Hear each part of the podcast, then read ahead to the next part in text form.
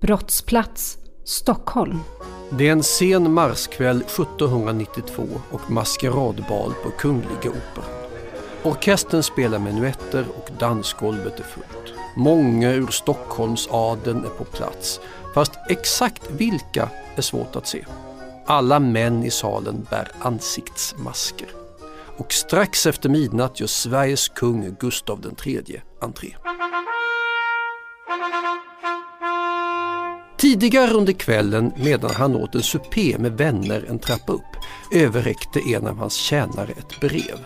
Där stod med stora bokstäver att någon planerade att mörda kungen och det just denna kväll. Rövarne älskar intet lyktor. Det finns intet mera tjänligt för lönnmord än natten och förklädningar. Jag vågar då anhålla hos er vid allt vad heligt är i världen att uppskjuta denna förbannade bal, skrev avsändaren. Brevet saknade underskrift.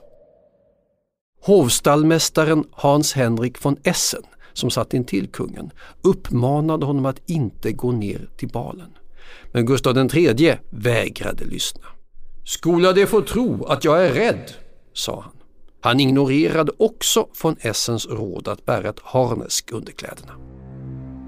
När kungen nu kliver in i sin loge i teatersalen är det en stor trekantig hatt med plimagerad kant, en tunn venetiansk sidenkappa och en vardagsdräkt av gulgrå silkestrikå.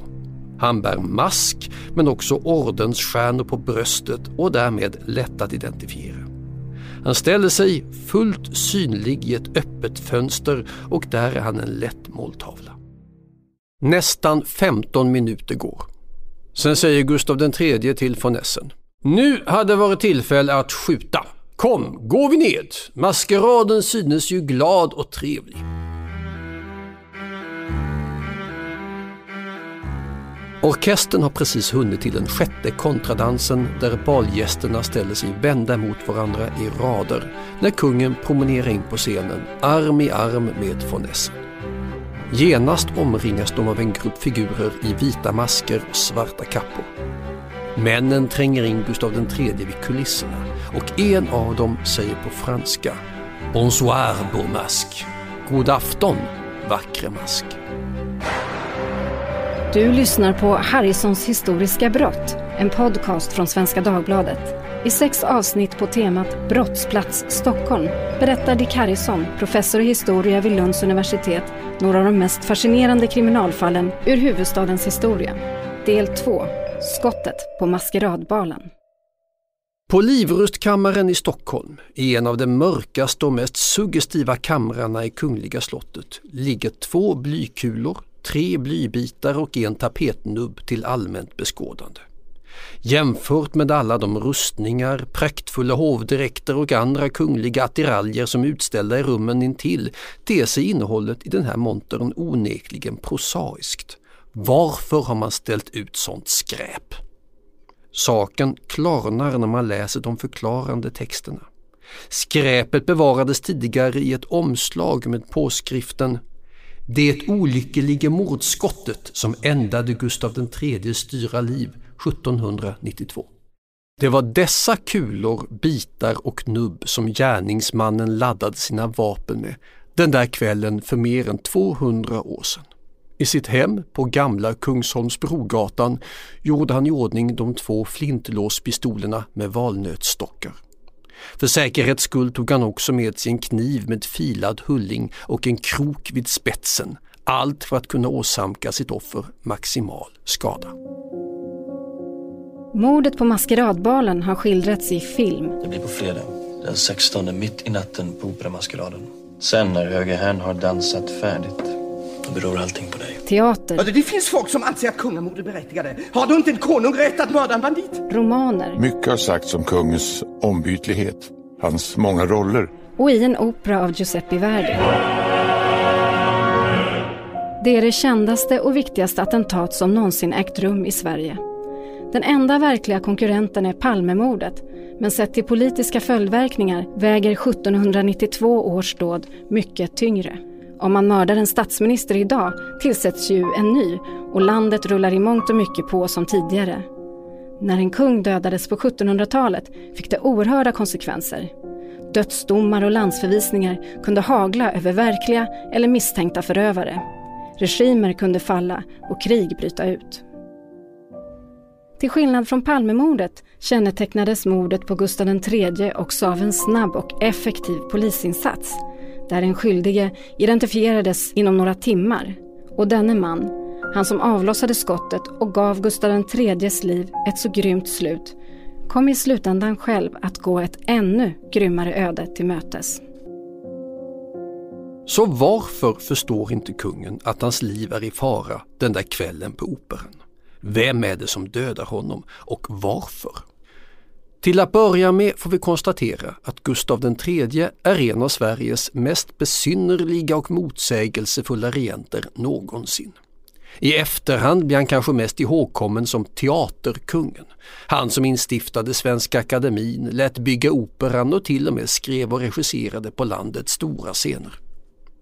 Samtida iakttagare konstaterar dock att han betraktar hela kungarollen som just en roll. Att excellera i, förställa sig i, agera i. Han är en dynamisk politisk chanstagare men också en slösare utan sinne för realiteter och kan ändra sig hela tiden. Ena året för han krig mot Ryssland, andra året vill han genomföra gemensamma svensk-ryska amfibieoperationer i Normandie för att erövra Paris. Han är också en despotisk ledare, en tyrann om man frågar många inom adeln. Medan hans regim allt mer börjar likna en diktatur längtar de tillbaka till det politiska system som föregick den under det som kallades frihetstiden. Denna period i svensk historia sträckte sig mellan 1718 och 1772. Ordet frihet syftade på friheten från det kungliga envälde som hade rått på Karl XIIs tid, då Sverige sönderslitits av stora nordiska kriget, där 200 000 svenska och finska män hade offrat sina liv. Efter att Karl XII dog i krig under Fredrik Stens belägring i Norge kom landet istället, under lite mer än ett halvt sekel, att styras av en ståndsriksdag med adel, präster, borgare och bönder och de två partierna, hattarna och mössorna. Kungen var främst en galjonsfigur med ytterst lite att säga till om. När Gustav III tillträdde som kung rev han ner detta system.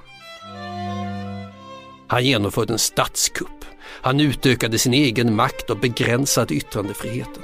Så småningom klubbade han igenom den så kallade förenings och säkerhetsakten som krossade det högadliga riksrådet och gav även övriga ständer rätt att inneha mängder av ämbeten som tidigare varit förbehållna adeln. Dessutom kastade han som sagt in Sverige i ett förödande krig mot den ryska kejsarinnan Katarina som slutade oavgjort efter några år av fullständigt onödiga förluster i människoliv. I början av 1790-talet är Gustav III följaktligen en högst impopulär man i adliga kretsar. Det är nyklassicismens era och antiken är högsta mode. På den tiden hade hjältarna tagit mod till sig för att bli av med tyrannen. Därför är en man som Brutus, Caesars mördare år 44 f.Kr. en beundrad gestalt. En man att efterlikna. De svenskar som uppfattar Gustav III som en tyrann drömmer om att göra mot honom vad Brutus gjorde mot Caesar. Men missnöjet är splittrat. Många av adelsmännen är reaktionärer som drömmer om en återgång till frihetstidens gamla statsskick men andra är mer radikala. Inom de oppositionellas vänsterflygel finns det revolutionärer som med entusiasm tar emot nyheterna från Paris där fransmännen har gjort revolution och krossat sitt kungliga envälde. Det är dessutom inte ovanligt med oppositionella som har ena benet i den reaktionära adelsoppositionen och andra benet i den nya radikalismen. Att konstruera en fungerande komplott ur denna röra är inte det lättaste. Därför är det kanske inte så konstigt att den sammansvärjning som resulterar i skottet på maskeradbalen inte är följden av en utan av två konspirationer. En stor med långtgående planer på konstitutionella förändringar och en mindre men desto djärvare och blodigare. Att vara svensk kung har, historiskt sett, varit ett väldigt farligt jobb. Många svenska kungar i äldre tid blev mördade eller ihjälslagna. Ett exempel är kung Ragnvald Knapphövde, vilket betyder Ragnvald den tjockskalliga. Han blev ihjälslagen under ett ting i Västergötland på 1120-talet. I första säsongen av Harrisons historiska brott kunde du höra historien om när kung Sverker den äldre dödades på väg till julottan i Östergötland på 1150-talet. Och flyttar vi oss längre fram i tiden finner vi det välkända mordet på Erik den XIV. Erik avsattes av sina bröder och dog i fångenskap på Örby slott 1577. Förgiftad av arsenik, antingen i vin eller i ärtsoppa. Den ena konspirationen mot Gustav III leds av den åldrade politiske veteranen Karl Fredrik Peklin. Peklin har egentligen inga planer på mord. Han vill landsförvisa kungen och återställa frihetstiden. I sitt palats på Blasieholmen, på en tomt som idag rymmer det Burmanska huset och är en del av Grand Hotel, samlar han en skara likasinnade. Här finns bland andra bröderna Johan och Jakob von Engeström, framträdande representanter för lågadeln och ämbetsmannakretsen. Här finns också den besvikne högadelsmannen Johan Ture Bjelke, överstelöjtnant Karl Pontus Liljehorn och löjtnant Karl Fredrik Ehrensvärd, två prominenta representanter för militärmakten.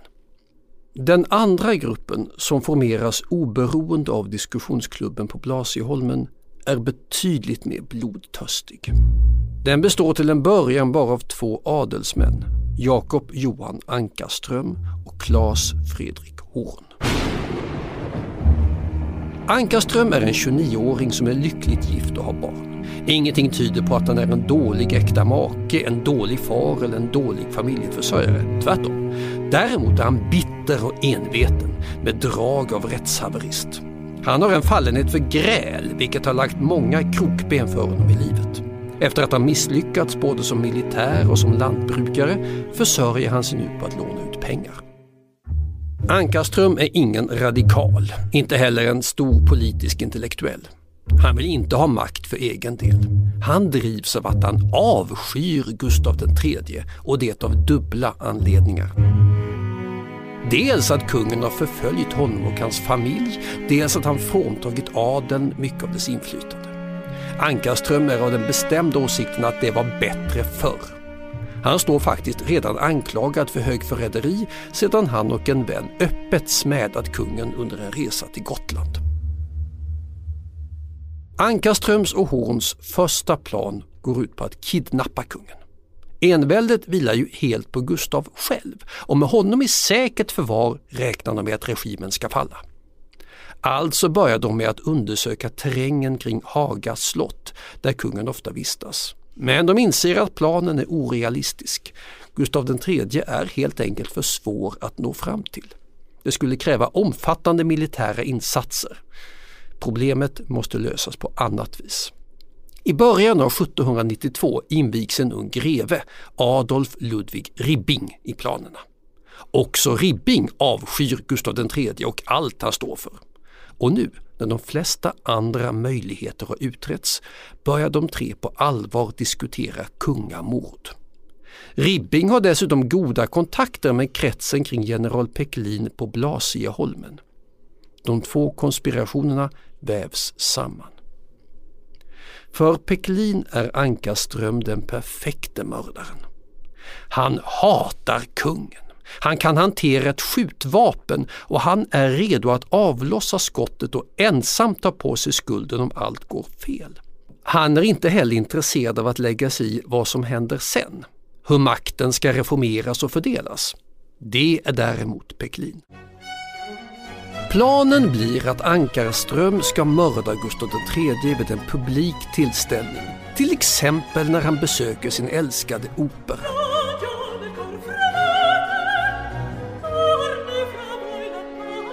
Ett allvarligt menat försök görs under en föreställning den 16 januari.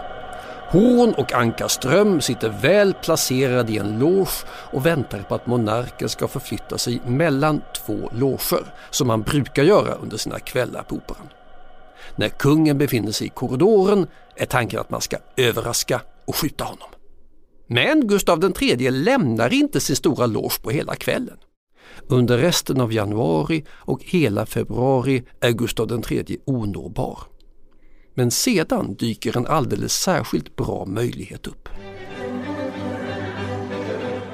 Maskeradbaler var en mycket populär begivenhet i det sena 1700-talets Stockholm, men också i andra delar av Europa. Maskeraderna var så populära att masken till och med blev en trendig modeaccessoar utanför balsalarna. Vid hovet i Versailles höll Marie Antoinette den ena maskeraden mer överdådig än den andra. Traditionen var en av många som den svenska överklassen importerade från Frankrike och blev populär här redan på drottning Kristinas tid på 1600-talet. Under hennes beryktade baler lystes rummet endast upp med vax och talgljus vilket tillsammans med maskerna tillät den adliga ungdomen att vänslas på sätt som annars aldrig hade tillåtits. Men det skapade också möjligheter av ett helt annat slag. På en maskeradbal kunde man begå ett mord utan att bli identifierad. Den 2 mars ska en maskeradbal arrangeras på Operan. Det visar sig dock att deltagarna är för få för att mördaren ska ha en rimlig chans att dölja sig. Mordplanen skjuts upp. En ny maskeradbal är avsedd att gå av stapeln redan två veckor senare. Dagen före balen möts Horn, Ribbing och Ankarström för att äta middag i Horns hem på Huvudsta gård vid Ulvsundasjön norr om Stockholm. Det är nu eller aldrig. Stockholm jäser av statskuppsrykten. Minst ett 70-tal personer är på ett eller annat sätt indragna i planerna på regimskifte och det är bara en tidsfråga innan polisens spioner blir varse om planerna. Horn, Ribbing och Ankarström bestämmer att de ska samlas på Operan iförda vanligast möjliga maskeradplagg. Svarta vida kappor, så kallade dominos, vita ansiktsmasker och svarta tvärtåiga stövlar. Bäcklin har lovat att skicka så många medkonspiratörer som möjligt till balen så det kommer bli gott om folk som är klädda likadant. Vid tvåtiden på eftermiddagen nästa dag samlas några av konspiratörerna hemma hos Peklin på Blasieholmen. De diskuterar vad som ska ske när Gustav III har försvunnit från scenen. Kronprinsen, den blivande Gustav IV Adolf, är ju för ung för att regera. Därför måste en förmyndarregering tillträda. Vem ska styra den? När kungen är skjuten, ja då ska den unge Ehrensvärd omedelbart meddela Liljehorn vad som skett så att denne som överstelöjtnant kan ta kontroll över Stockholm. Framförallt ska Liljehorn förmå den nyblivna änkan, drottning Sofia Magdalena, att bilda en regering som vilar på de sammansvurna. Personer som bedöms vara trofasta mot Gustav III måste häktas. Sedan ska man skyndsamt hålla konselj och utfärda order till trupperna. Senare på eftermiddagen lägger Ankarström, Ribbing och Horn sista handen vid förberedelserna i Ribbings våning på Drottninggatan. Sen går Ankarström hem till sin egen bostad på Gamla Kungsholmsbrogatan i närheten. Han laddar pistolerna. Han är redo. Mordspelet kan börja. Vad ingen av de sammansvurna vet är att en man i deras egna led har förrått dem. Förrädaren är överstelöjtnant Liljehorn. Han har egentligen hela tiden förespråkat en oblodig kupp och när det nu verkligen gäller har han gripits av samvetsbetänkligheter. Han har bestämt sig för att rädda kungens liv. På förmiddagen har han skrivit ett varningsbrev till Gustav III. Vid elva-tiden på kvällen ger han brevet till sockerbagardrängen Peter Bark och ber denne att leverera det till kungens kammartjänare. Liljehorn, som bor ett stenkast från operan, går sedan nervöst fram och tillbaka över torget utanför, som då hette Norrmalmstorg och idag Gustav Adolfs torg. Vid halv tolv-tiden, när maskeradbalen är tänkt att börja, återvänder han till sin bostad, övertygad om att Gustav III har fått varningsbrevet. Och det har han. Men saken är den att den svenska regenten tycker sig kunna sova gott om natten. Genom förenings och säkerhetsakten som minskade adelns makt har han vunnit över kritikerna inom de andra tre ständerna på sin sida. Oppositionen är försvagad. Det finns inget brett folkligt stöd för revolt. Gustav III är betydligt mer orolig över sina vänner, det franska kungaparet Ludvig XVI och Marie Antoinette, som fruktar för sina liv i spåren av revolutionen. Därför avböjer han Hans Henrik von Essens vädjanden. Han tänker inte bära någon dold rustning. Och mellan den trettonde och den fjortonde takten i kontradansen gör Jakob Johan Ankarström vad han lovat. Han håller pistolen nära kungens rygg. Skottet hörs i hela lokalen. Ankarström släpper genast pistolen. Men sen går allting fel för de sammansvurna. Skottet har inte träffat hjärtat som planerat utan strax ovanför vänstra höften. Kungen dör inte alls utan bara vacklar till en aning. Han säger på sitt favoritspråk franska Je me sens faible, conduisez-moi dans mes appartements. Jag känner mig svag, för mig till mina rum. Ett understatement får man säga. Folkhopen som samlats runt honom motas undan. Han blir ledd ut ur salen. Konspiratörerna försöker skapa panik genom att skrika ”Elden är lös!” Men kungens män stänger snabbt dörrarna till operan så att ingen kan komma ut. Sen träder Stockholms polismästare in på arenan. Nils Henrik Liljensparre, en av Sveriges mest framgångsrika mordutredare genom tiderna och lika fruktad för sin pliktmedvetna energi i statens tjänst som för sin obrottsliga lojalitet med Gustav III. Så fort Liljensparre får budet om dådet rusar han till brottsplatsen. Han sätter sig vid ett bord vid salongsdörren och inleder förundersökningen genom att ta i hand och tala med samtliga närvarande. Alla demaskeras. Namnen antecknas. Först vid tretiden på natten är han färdig men han går inte till sängs.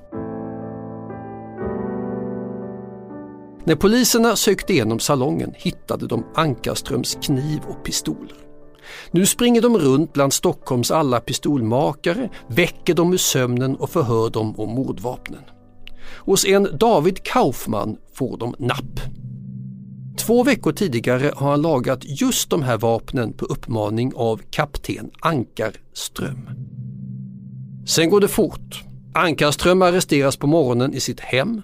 Han förs till Wrangelska palatset på Riddarholmen, huset där Svea hovrätt senare ska komma att husera och efter ingående förhör i ett rum i källaren börjar han erkänna. Stockholms-Posten den 19 mars 1792. Mördaren, avskedade kapitänen Jakob Johan Ankarström, blev upptäckt och arresterad den följande dagen, den 17, inemot klockan 10 på förmiddagen. Han bekände sitt brott och tillstod att den pistol han avlossat hade varit laddad med tvenne kulor, en rund och en fyrkantig och dessutom 12 blyhagel och sju små spiknubbar utom förladdningen som varit av grått papper. Att den andra pistolen varit nästan lika laddad och att han dessutom fört ut i den ena handen en åtta dagar förutköpt och slipad grov kniv. Under dagarna som följer kan Liljensparren nysta upp hela härvan. De sammansvurna faller till föga en efter en. Alla utom Peklin som vägrar erkänna någonting. Samtidigt börjar tillståndet förvärras för kungen som till en början inte har verkat så värst allvarligt skadad. I sjuksängen på slottet drabbas han nu av varbildning och hög feber. Den 29 mars avlider han.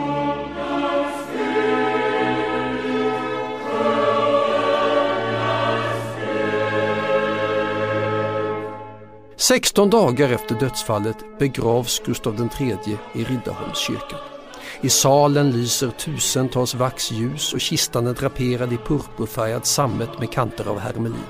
Totalt 104 personer framför den begravningskantat som hovkapellmästare Josef Martin Kraus har komponerat för att hedra den avlidne kungens minne.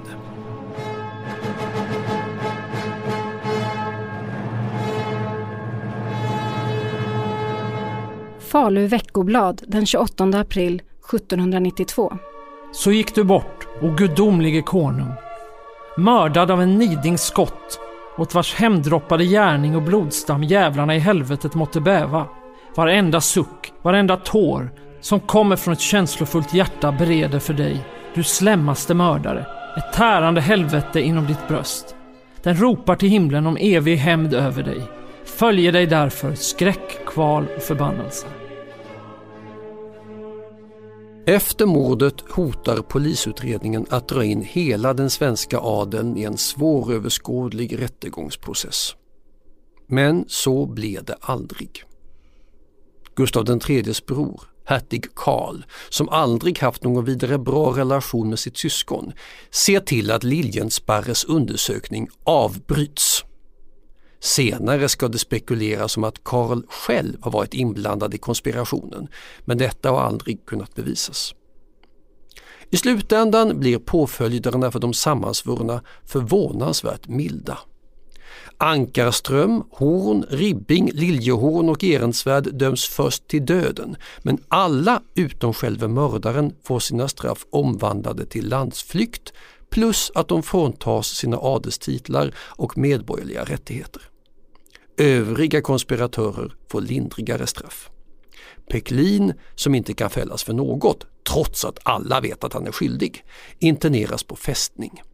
Där ska han sitta tills han bekänner eller dör. Han gör det sistnämnda i Varberg fyra år senare. Vissa av konspiratörerna kom att göra avtryck i historien även efter mordet. Ribbing blev så småningom radikal journalist i Bryssel och bosatte sig sen i Frankrike där han lärde känna Alexandre Dumas och fick sonen Adolphe de Leuven som blev framgångsrik dramatiker och teaterchef. Ehrensvärd flyttade till Danmark där han blev en förgrundsfigur inom lantbruksvetenskapen och kom att stå kung Fredrik VI nära. Sin sista insats gjorde han för Norges del genom att aktivt delta i förarbetet på den författning som antogs 1814. Det var hans idé att norrmännen skulle göra datumet för upprättandet av Norge som självständig nation till en högtidsdag med välkänt resultat för alla som besökt landet den 17 maj. Ankarströms familj bytte efter mordet namn till Lövenström. På initiativ av hans bror Gustav Adolf Löwenström instiftade familjen år 1811 det Löwenströmska lasarettet i Upplands Väsby som försoningsgåva för Jakob Johans dåd. Bland hans ättlingar finns tidigare moderatledaren Ulf Adelsson. Jakob Johan Ankarströms eget liv får ett värre slut än Gustav IIIs. Domen slår fast att han jämte förlust av gods och ära även ska mista högra handen, halshuggas och steglas, sedan han likväl förut i straffens skärpande tre dagar och rad på särskilda stadens torg stått två timmar i halsjärn på schavott och därpå av böden med fem par spö blivit hudstruken. Bestraffningen inleds genom piskning på Riddarhustorget, Hötorget och Nytorget. Hatet från allmänheten är så starkt att det samlas in pengar till piskaren som belöning. Efter varje omgång överlämnas Ankarström till stadskirurgen för vård så att han ska kunna bestraffas lika strängt dagen därpå. Avrättningsdagen den 27 april är en vacker och solig dag. Ankarström har sovit lugnt och intar sin sista måltid med god aptit. Under färden på Rackarkärra till Galgbacken på Hammarbyhöjden är han försjunken i en bönbok samtidigt som stockholmarna som kantar vägen kastar skymford efter honom. Ett stopp görs på värdshuset Hamburg i korsningen mellan Götgatan och nuvarande Folkungagatan där alla som ska avrättas får chansen att ta en sista sup. Vid ankomsten till avrättningsplatsen springer Ankarström enligt ett vittne full av glädje att vara sitt mål så nära upp så som en ung gosse av kärran och ner på backen. Han bekänner sina synder och lovprisar Jesus. Sen tar skarprättaren Jonas Bergman över. Han hugger av Ankarström högra handen och huvudet. Han låter kroppen ligga ett tag så att blodet rinner av. Han och hans drängar ristar upp liket från halsen och nedåt, tar ut hjärtat och inälvorna, hugger av könsdelarna och stoppar allt i en påse som grävs ned under galgen.